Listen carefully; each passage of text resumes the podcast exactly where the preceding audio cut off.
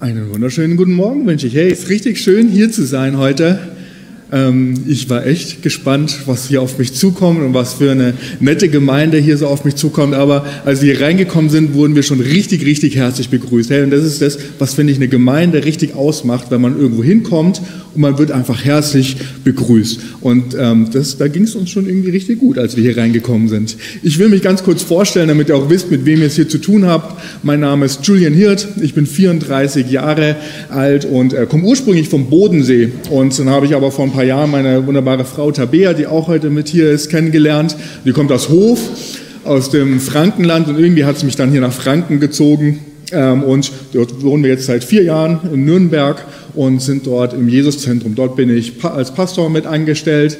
Ähm, wir haben ja mehrere Lokalpastoren dort und den Eberhard Schilling, den kennt vielleicht der eine oder andere von euch, der unser leitender Pastor ist. Und dort sind wir jetzt genau. Und als EMK-Familie hat mich der Stefan gefragt, ne, ob ich ähm, nicht mal vorbeikommen kann heute, während er auf der Familienfeier ist, um ähm, hier ihn zu vertreten. Und das habe ich natürlich gerne gemacht. Und nicht nur das, wir sind auch die Gemeinde in das Jesuszentrum, was euch eben, wie vorher schon gesagt worden ist, auch dieses halbe Jahr ab Februar begleiten wird. Und wir werden es deswegen immer mal wieder sehen. Und ihr werdet aber auch die anderen kennenlernen. Ähm, wir sind, wie man heutzutage modern sagt, eine Multi-Site-Church. Ähm, das heißt, wir sind eigentlich eine Kirche mit einer Leitung an verschiedenen Standorten, äh, unter anderem eben in Nürnberg und in Bamberg und Ingolstadt und Rosenheim. Das sind Gemeindegründungen und da haben wir jeweils auch einen Standortpastor und die werden euch, glaube ich, fast alle mal ähm, hier dann auch besuchen und sonntags hier sein. Werden wir mal schauen, aber natürlich auch der Eberhard Schilling, der auch hier sein wird. Genau, und wir freuen uns darauf sehr und sind gespannt, äh, was, da, äh, was wir mit euch alles miterleben werden. Das Thema, was ich heute mitgebracht habe, ähm, ihr könnt es hier schon sehen, das Herz eines Anbeters. Lobpreis und Anbetung, das spielt bei uns in der Gemeinde eine ziemlich große Rolle. Ne? Wir haben ein ziemlich großes Team, ein Worship-Team, ähm, die sich eigentlich nichts, mit nichts anderem beschäftigen als mit diesem Thema Anbetung. Ähm, wir haben äh, für jemanden angestellt, weil wir gesagt haben, hey, das ist uns wichtig und dass wir uns damit beschäftigen. Äh, wir haben vor ein paar Jahren auch ein Worship College gestartet. Das heißt, ähm, das ist ein College, wo Studenten oder Schüler aus allen möglichen Regionen in Deutschland kommen, wo wir sie quasi darin unterrichten, was die Bibel zu diesem Thema Anbetung, Lobpreis sagt. Und dann senden wir sie wieder aus in ihre Gemeinden, dass sie es dahin hoffentlich mitbringen und mittragen.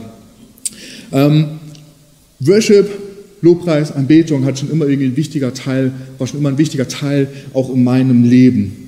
Ähm, es spielt, wie gesagt, auch eine große Rolle hier bei uns in der Gemeinde. Und als ich äh, jung war, ne, ich war schon früh in der Gemeinde tätig, als ich so 14, 15 war, da habe ich auch so in einem äh, Jugend-Worship-Team angefangen, Musik zu machen. Und ähm, uns wurde immer beigebracht, so, ähm, dass Anbetung nicht nur Musik ist, sondern Anbetung ist ein Lebensstil. Und ich dachte immer, was bedeutet das? Anbetung ist ein Lebensstil. Was wollt ihr mir ähm, damit sagen? Und dann hieß es, naja, Anbetung muss dein ganzes Leben betreffen. Nicht so, okay, mein ganzes Leben, aber was bedeutet das jetzt? Ist das jetzt wie ein Musical, so, dass ich all meine Lebensbereiche immer, wenn irgendwas passiert, irgendein, irgendein Lobpreissong plötzlich abspielt in meinem Leben? Oder bedeutet das, dass ich morgens beim Frühstück bei meiner Entscheidung, ob ich Müsli oder Brot esse, erstmal meine Gitarre auspacken muss und einen Lobpreissong spielen muss, ähm, bis ich irgendwann verstanden habe, dass es eigentlich noch viel, viel tiefer geht. Anbetung geht viel, viel tiefer als, als nur das, weil alles, was in unserem Leben ist, fängt eigentlich mit Anbetung an. Alles, was in unserem Glauben ist, fängt mit Anbetung an. Unser Glaube fängt mit Anbetung an, unser Dienst, unsere Berufung fängt mit Anbetung an. Uns, äh, wenn wir Evangelisation betreiben, fängt das mit Anbetung an.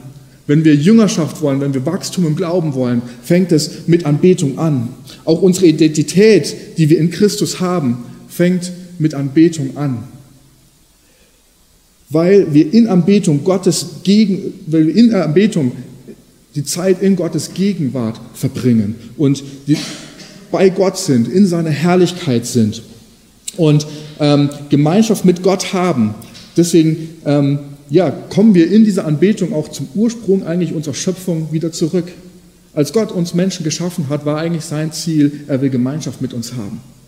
Er will, dass wir Zeit mit ihm verbringen. Er will, dass wir, dass wir eine Einheit sind. Und durch den Sündenfall kam das dann eben anders. Ne? Wir wurden halt getrennt, wir wurden von ihm getrennt, wir wurden geistlich auch getrennt.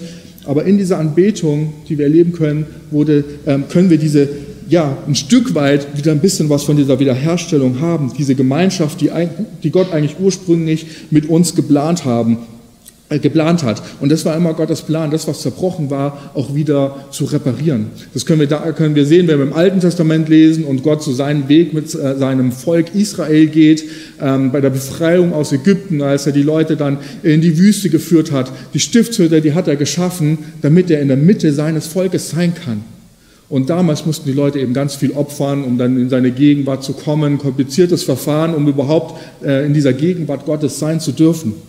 Und dann lesen wir aber im Neuen äh, Testament ne, an ganz vielen Stellen, unter anderem im Hebräerbrief zum Beispiel, ähm, ja, dass wir durch Jesus frei gemacht sind, dass dieser Vorhang zerbrochen ist, der quasi die Menschen von Gott im Tempel getrennt hat. Und wir durch Jesus wieder frei sind, eben diese Gemeinschaft zu haben. Und diese Gemeinschaft mit ihm können wir unter anderem in der Anbetung auch erleben wo wir einfach ganz nah an Gottes Herz sind. Und das ist so ein Stück weit wieder diese ja, geistliche, aber auch seelische Wiederherstellung in dieser Beziehung mit Gott. Mit anderen Worten will ich so sagen, dass Anbetung eigentlich die einzig angemessene Antwort auf diese, auf Gottes Größe ist, auf seine Herrlichkeit ist, auf seine Liebe ist. Anbetung ist unsere Antwort auf das, was Gott uns auch entgegengebracht hat. Anbetung, glaube ich, ist die intimste Gemeinschaft zwischen Gott und den Menschen. Hier können wir sein Wesen besser verstehen, ihn besser kennenlernen, ihn besser verstehen lernen. Hier können wir die Zügel unseres Lebens auch mal loslassen und sie Gott geben, weil Gott unser Leben gerne und sicher in der Hand hält. Und diese Intimität mit Gott sollte auch diese Grundlage eben unseres Glaubenslebens sein. Wenn wir uns die Definition, ich hoffe, ihr könnt es ein bisschen besser lesen, ja, ähm, äh, wenn wir uns die Definition von Anbetung anschauen oder so ein bisschen reinschauen, dann ist Anbetung bedeutet eigentlich jemanden in einem besonderen Maße zu bewundern oder zu verehren.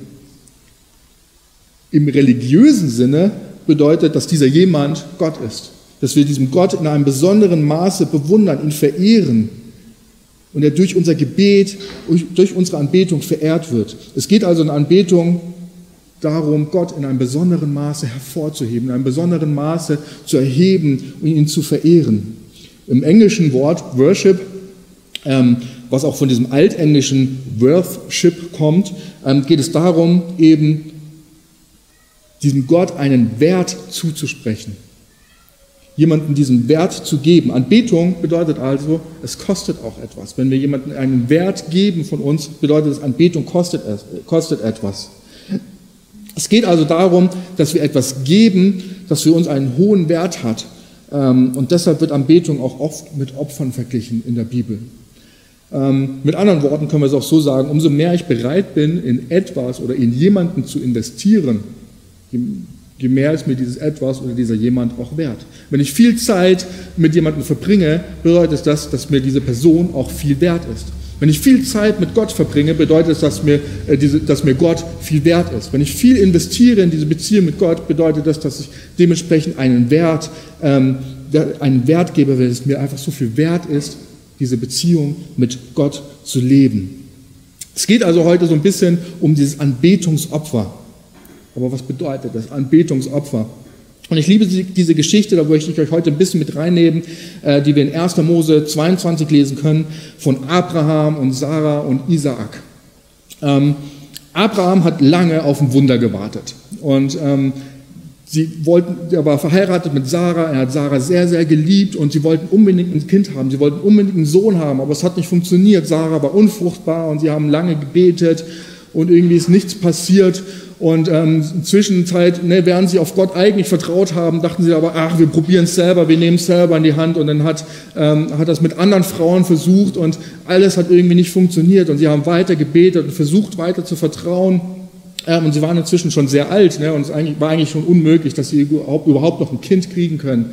Und plötzlich tut aber Gott dieses Wunder. Gott tut dieses Wunder und schenkt ihnen diesen Sohn Isaak. Abraham und Sarah haben diesen Sohn Isaak. Und für Abraham muss es ein echtes Wunder gewesen sein. Es muss eine Gebetserhörung gewesen sein. Plötzlich war sein geliebter Sohn da.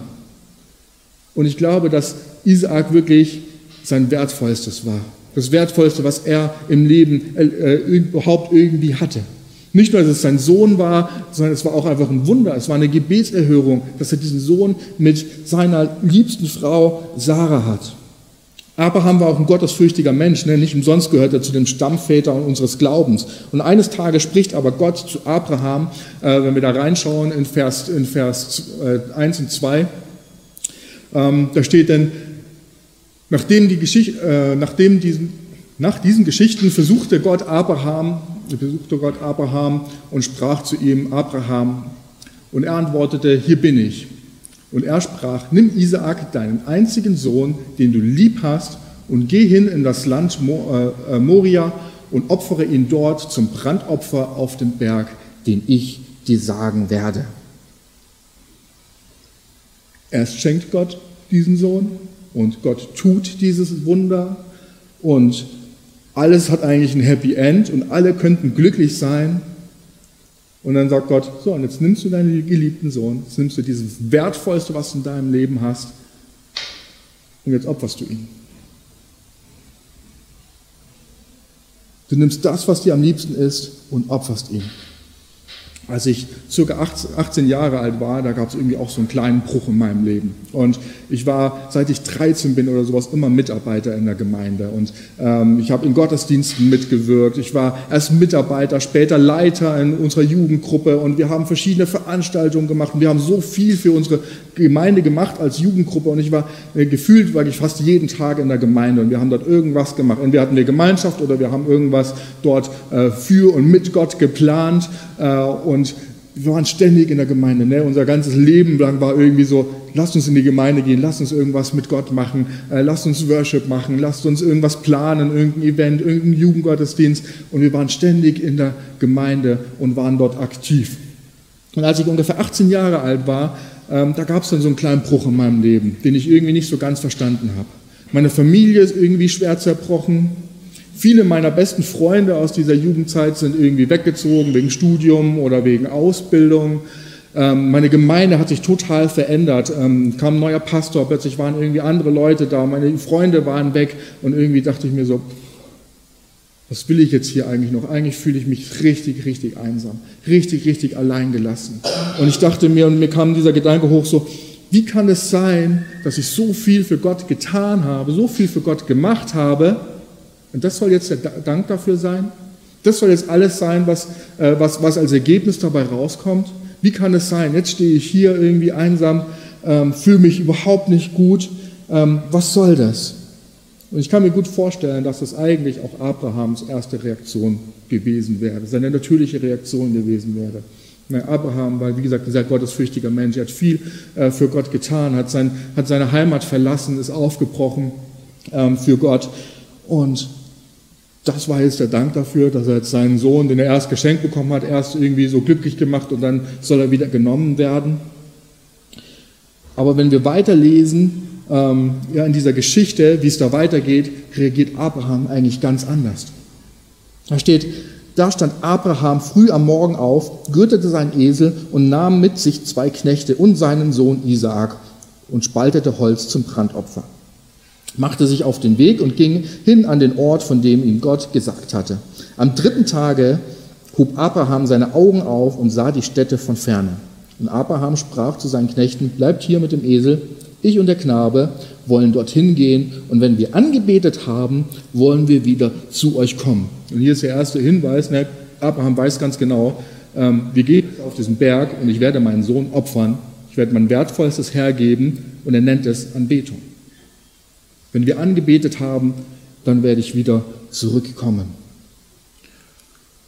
Und die Geschichte geht weiter. Und Abraham nahm das Holz zum Brandopfer und legte es auf, sein, äh, auf seinen Sohn Isaak. Er aber nahm das Feuer und das Messer in, sein, in seine Hand und, ging, und gingen die beiden miteinander. Da sprach Isaak zu seinem Vater, Abraham, mein Vater. Abraham antwortete, hier bin ich, mein Sohn. Und er sprach, siehe, hier ist das Feuer und das Holz. Wo ist aber das Schaf zum Brandopfer? Und Abraham antwortete, mein Sohn, Gott wird sich ersehnen ein Schaf zum Brandopfer. Und als sie in die Städte kamen, die Gott ihnen gesagt hatte, baute Abraham dort ein Altar auf, ein Altar und legte das Holz darauf und band seinen Sohn Isaak, legte ihn auf den Altar oben auf das Holz regte seine Hand aus, fasste das Messer, dass er, äh, dass er seinen Sohn schlachtete. Er hat es durchgezogen. Da stand er nun mit seinem geliebten Sohn, hat diesen Altar aufgebaut, hat das Feuerholzen aufgebaut, hat seinen Sohn festgebunden, da draufgelegt. Es klingt, es klingt nett. Ich glaube, dass es gar nicht, dass es gar nicht so nett war, diese Situation. Ich glaube, dass die grauenvoll war, die Situation, dass sie äh, schrecklich war, dass das viel, mit viel Leid verbunden war. Und da stand er mit dem Messer in der Hand, bereit, wie die Bibel sagt, seinen Sohn zu schlachten. Ich denke mir, wow, was für ein Vertrauen hat Abraham hier. Und bereit in diesem Moment wirklich äh, seinen Sohn zu opfern, rief plötzlich dann ein Engel vom Himmel. Da rief der Engel des Herrn vom Himmel und sprach, Abraham, Abraham. Und er antwortete, hier bin ich. Und er sprach, leg deine Hand nicht an den Knaben und tu ihm nichts. Denn nun weiß ich, dass du Gott fürchtest und hast deinen einzigen Sohn nicht verschont um meinetwillen. Abraham ging los. Er hat nicht gesagt so, pff, toll, jetzt habe ich so viel für dich getan und das ist, jetzt, das ist jetzt der Dank dafür. Er ging los. Er ging los mit seinem Sohn und war bereit, sein Wertvollstes zu geben auf diesem Berg. Und als, als er das Messer angesetzt hatte und das Messer wirklich bereit war, damit ähm, dieses Opfer zu bringen, hat Gott ihn in letzter Sekunde gestoppt. Als Gott gesehen hat, dass Abraham tatsächlich bereit war, sein Wertvollstes zu geben, als Gott gesehen hat, dass Abraham seine eigenen Bedürfnisse hinter die Gottes gestellt hat, hat er ihn gestoppt.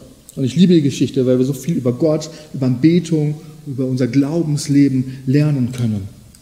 Ich möchte euch ein paar kleine Punkte mit hineinnehmen. Das erste ist, Gott wünscht sich unsere Bereitschaft zu geben. Gott wünscht sich unsere Bereitschaft zu opfern. Die Frage ist, sind wir wirklich bereit, unser Wertvollstes zu geben, was wir im Leben haben? Würden wir wirklich alles für Gottes Sache geben? Für seinen Plan, für die Berufung, die er in unser Leben auch hineingesprochen hat. Würden wir wirklich alles geben? Sind wir bereit, Opfer zu bringen für Gott?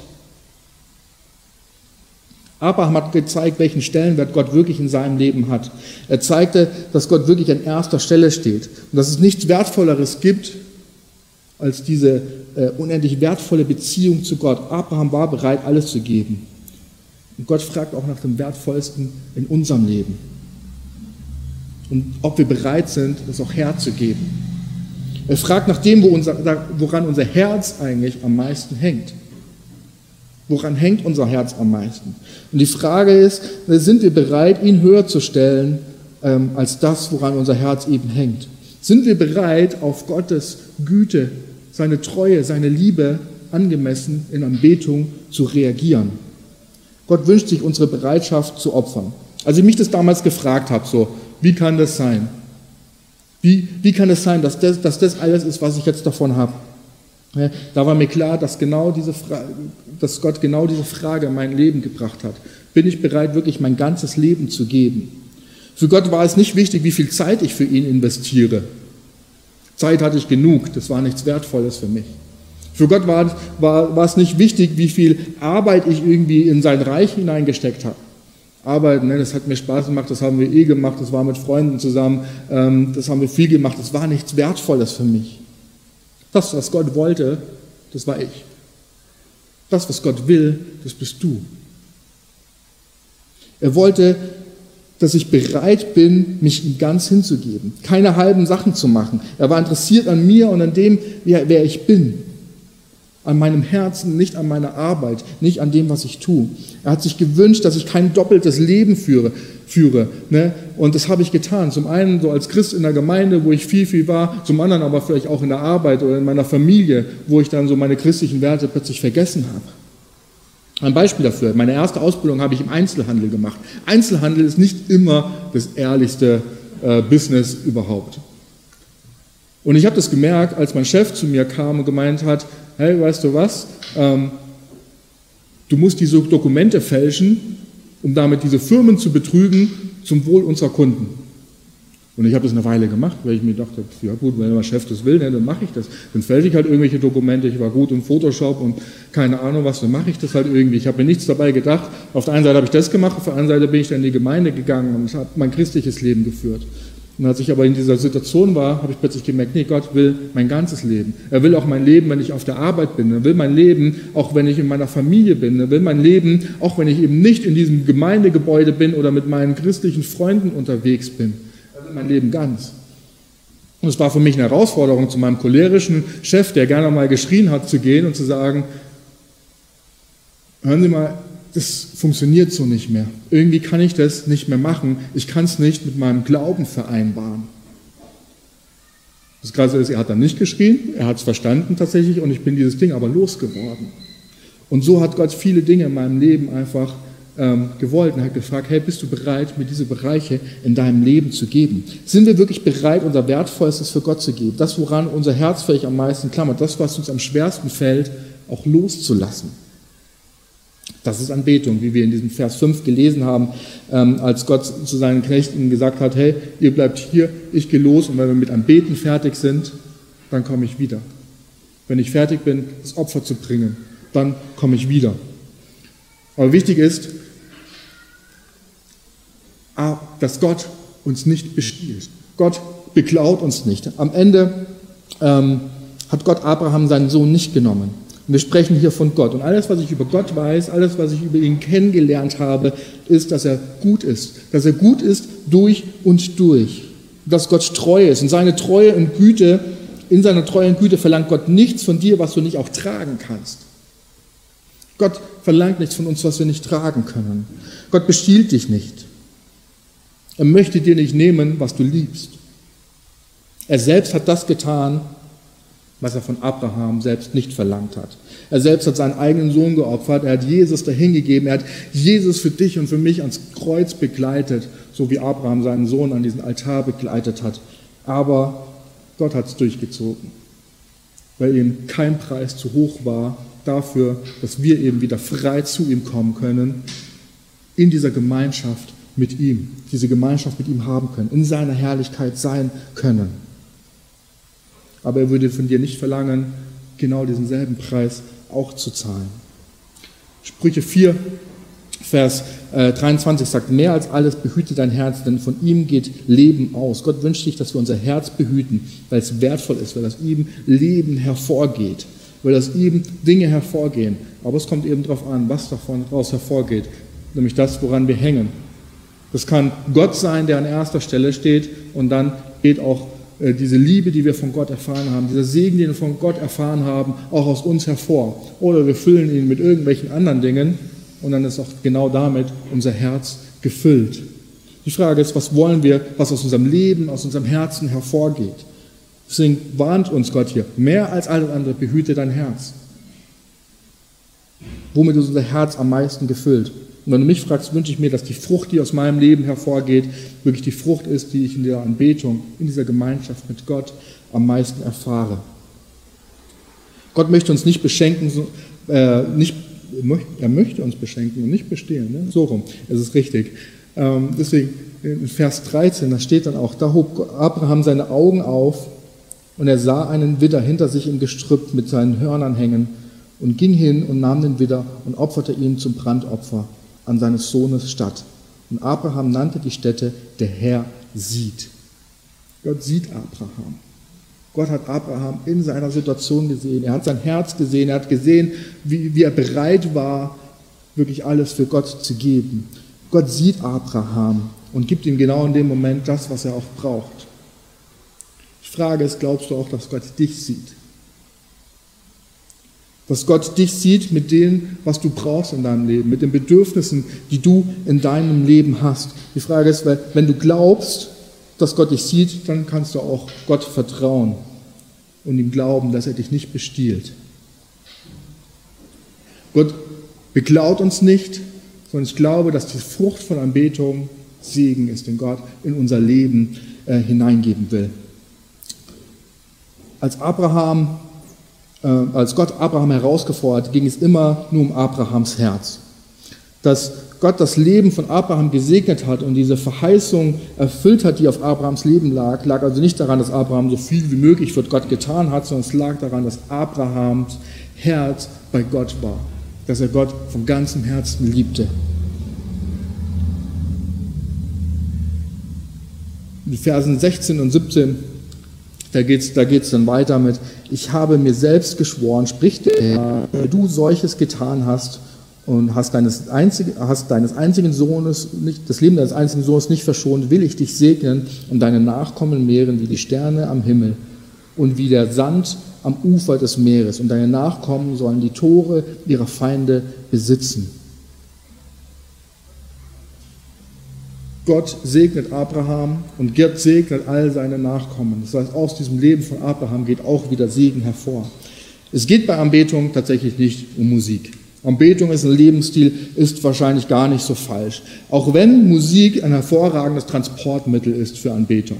Die Bibel ist voll von Stellen, wo, äh, wo musiziert wird. Die Bibel ist sogar voll von Stellen, wo durch, durch Musik in der Anbetung geistliche Kampfführung äh, betrieben, äh, betrieben wird. Ähm, nehmen wir zum Beispiel David, ne, als, er, als er Harfe spielen sollte, als er angebetet hat, weil Saul von einem bösen Geist besessen, besessen war. Hey, der böse Geist ist ausgefahren, nur weil äh, David musiziert hat. Musik ist also ein sehr kraftvolles Element, wie wir diese Anbetung auch transportieren können. Und es ist gut, dass wir Musik machen, aber es geht am Ende nicht darum, dass wir die schönste Musik machen. Es geht am Ende nicht darum, dass wir möglichst viele Lobpreislieder hören, auch wenn die uns gut tun, auch wenn die wichtig sind. Ähm, aber es geht als allererstes um unser Herz, um dein Herz, um mein Herz und unsere Bereitschaft zu opfern, unsere Bereitschaft, unser Leben nicht nur halb, sondern ganz Gott zu geben. Es geht in der Anbetung auch nicht um uns, sondern es geht allein um Gott. Aber alles, was ich so in der Bibel lese und wenn ich so hineinschaue, ähm, merke ich, dass wenn wir in dieser Anbetung, in dieser Gemeinschaft mit Gott sind, dass Gott eben uns auch segnet in dieser Gemeinschaft. Und dass Gott ähm, in, dieser, in dieser Anbetung auch auf uns schaut, nicht nur wir auf ihn. Denn wenn wir Zeit in Gottes Herrlichkeit verbringen, sind wir gleichzeitig auch Träger seiner Herrlichkeit. Und das bedeutet, dass wenn wir in dieser Anbetung sind, auch diesen Segen weitergeben dürfen. Römer 12, Vers 1 fasst das schön zusammen. Da steht, weil ihr Gottes reiche Barmherzigkeit erfahren habt. Weil, äh, das bedeutet, weil wir Jesus Gnade empfangen haben, seine Rettung durch das Kreuz, ne, steht, fordere ich euch auf, liebe Brüder und Schwestern, euch mit eurem ganzen Leben Gott zur Verfügung zu stellen. Seid ein lebendiges Opfer, das Gott dargebracht wird und ihm gefällt. Ihm auf diese Weise zu dienen, ist der wahre Gottesdienst, man kann es auch mit Anbetung äh, übersetzen, und die angemessene Antwort auf seine Liebe. Und hier sind wir wieder bei diesem Kerngedanken vom Anfang. Anbetung ist die einzig angemessene Antwort auf Gottes Größe, seine Herrlichkeit, seine Liebe, auf das, was Gott uns entgegengebracht hat. Die Herausforderung heute Morgen ist also, ähm, welche Bereiche gibt es in deinem Leben, die du vielleicht Gott ganz zur Verfügung stellen möchtest, die du Gott ganz hinlegen möchtest? Sind es deine Finanzen? Ist es deine Zeit? Ist es deine Familie? Ist es deine Arbeit? Ist es deine Ehe, deine Beziehung? Was auch immer es ist in deinem Leben. Aber bist du bereit, auch diese Bereiche, die du vielleicht noch vor Gott versteckt hast, und da haben wir alle Bereiche, ähm, da habe auch ich immer wieder Bereiche, ähm, sind wir bereit, diese Bereiche Gott hinzulegen? Ich habe letztens beobachtet, ähm, wir wohnen über einem Kindergarten und ich habe beobachtet, wie ein Kind abgeholt worden ist von seinen Eltern und da war irgendwie ein Schnürsenkel auf. Und, äh, die Eltern oder die Mutter, die wollte die Schnürsenkel binden, das Kind hat aber die Schnürsenkel nicht losgelassen. Und so konnte die Mutter diese Schnürsenkel nicht binden. Und ich fand das irgendwie so ein witziges Bild, weil es ist manchmal genau das, Gott möchte uns helfen, Gott möchte in Bereichen unseres Lebens hineinwirken, aber wenn wir nicht loslassen, dann ist es schwer. Wenn wir krampfhaft unsere Schnürsenkel festhalten, dann ist es manchmal schwer, dass Gott unsere Schuhe zubinden kann. Ich glaube, so ist es manchmal in Bereichen unseres Lebens auch. Wenn wir nicht loslassen, dann ist es schwierig, dass Gott genau diese Bereiche auch in unserem Leben in die Hand nehmen kann. Wie ging es damals so mit einigen Dingen? Ich hatte Finanzchaos und wusste überhaupt nicht, wie ich mit meinen Finanzen umgehen kann. Und das war wirklich, äh, wirklich schlimm und nicht gut. Ich habe mir Schulden angehäuft. Und erst in dem Moment, als mir jemand gesagt hat, hey, du kannst auch deine Finanzen loslassen, du musst es nicht selber tun, du kannst es auch Gott machen lassen, hat Gott mich auch gesegnet. Und ich konnte viel, viel mehr Frieden über meine Finanzen haben, konnte viel, viel mehr Ordnung in meine Finanzen hineinbringen und konnte Schulden abbauen und ähm, konnte besser mit Geld umgehen.